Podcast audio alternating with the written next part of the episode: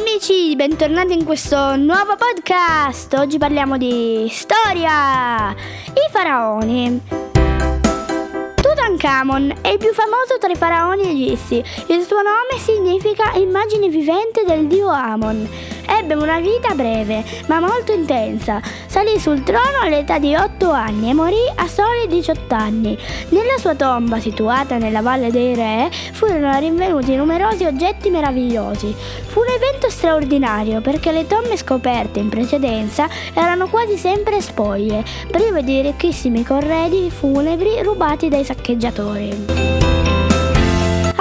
III. Amenofi III fu chiamato il Magnifico perché il suo regno è ricordato come il periodo di massimo splendore dell'antico Egitto.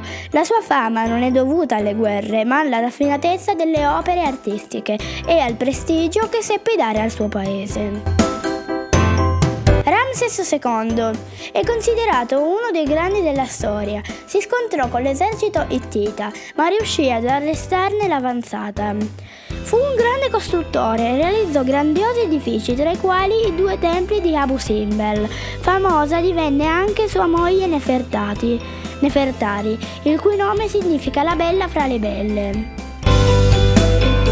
Cleopatra fu l'ultima regina faraone dell'Egitto. Con la sua morte ebbe fine il regno degli Egizi. In tutta la storia dell'antico Egitto furono sei le donne faraone, tra le quali Bella Bellissima Nefertiti. Amici, al prossimo podcast!